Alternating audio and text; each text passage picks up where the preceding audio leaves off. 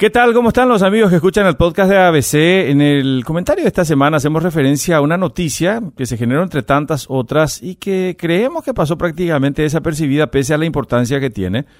Tal vez porque el hecho fue considerado como algo normal, parte de un trámite, o tal vez por el descreimiento que la institución generó y transmitió en los últimos años. Lo cierto es que tuvo poco destaque el hecho de que fiscales allanaron las oficinas administrativas del IPS para dar curso a esta investigación abierta tras el informe de la Contraloría General de la República que habla de irregularidades por 160 millones de dólares bajo la administración anterior en concepto de derroche de combustibles, pagos por obras no realizadas y desembolsos que no tienen justificativos. La investigación ya fue abierta por lesión de confianza y varios fiscales asignados que fueron los encargados de ir a extraer documentos de la Caja Central y de la Clínica Boquerón. En la mira está la administración de Vicente Bataglia, pero también de los consejeros que lo acompañaron y que en algunos casos durante varios años nada vieron de anormal en el manejo administrativo de la previsional. Ya de entrada, los fiscales se encontraron con varios documentos que no tenían eh, difusión en los sitios oficiales de Internet, pero que formaban parte de varios llamados a licitación.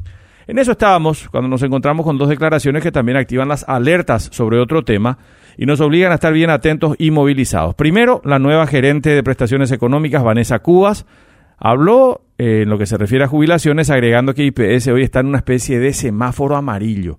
Es decir, en un primer momento crítico en el que está echando mano a las, a las utilidades que le genera su fondo de reservas para cubrir esta brecha existente entre lo que recauda en concepto de aportes para jubilaciones y lo que tiene que desembolsar mensualmente a quienes ya están jubilados. Es algo que estaba estimado recién para el año 2038, pero que se adelantó 18 años desde la pandemia en el 2020 cuando el número de trabajadores activos cayó abruptamente, paralelamente el haber mínimo jubilatorio fue incrementándose gradualmente del 33 al 75% del salario mínimo y también hubo un aumento de la inflación bastante eh, considerable.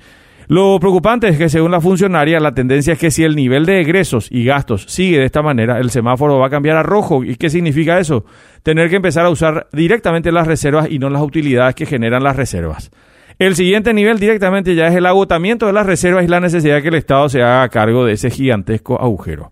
Recordamos entonces una entrevista que le habíamos hecho hace cuatro meses nada más al entonces gerente de Administración y Finanzas del IPS, José Luis Urizar. En junio pasado, él le había restado dramatismo al problema. Dijo que durante el próximo año se llegaría nuevamente al equilibrio entre lo que se recibe y lo que se desembolsa y que el IPS inclusive tiene un fondo común de pensiones de 2.500 millones de dólares aproximadamente, por lo que no habría que preocuparse por este problema que se está dando coyunturalmente. Pero ¿qué pasa? La historia ahora cambia.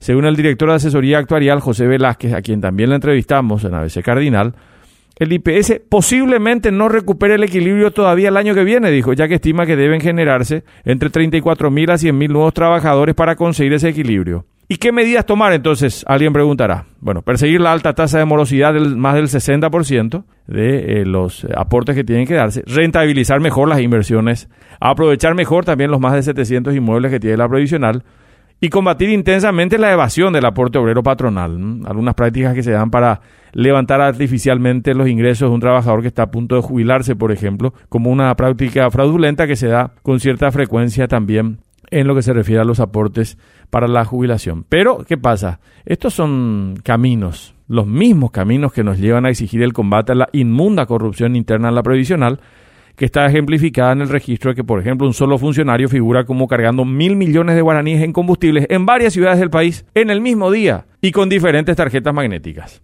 Hasta la próxima semana.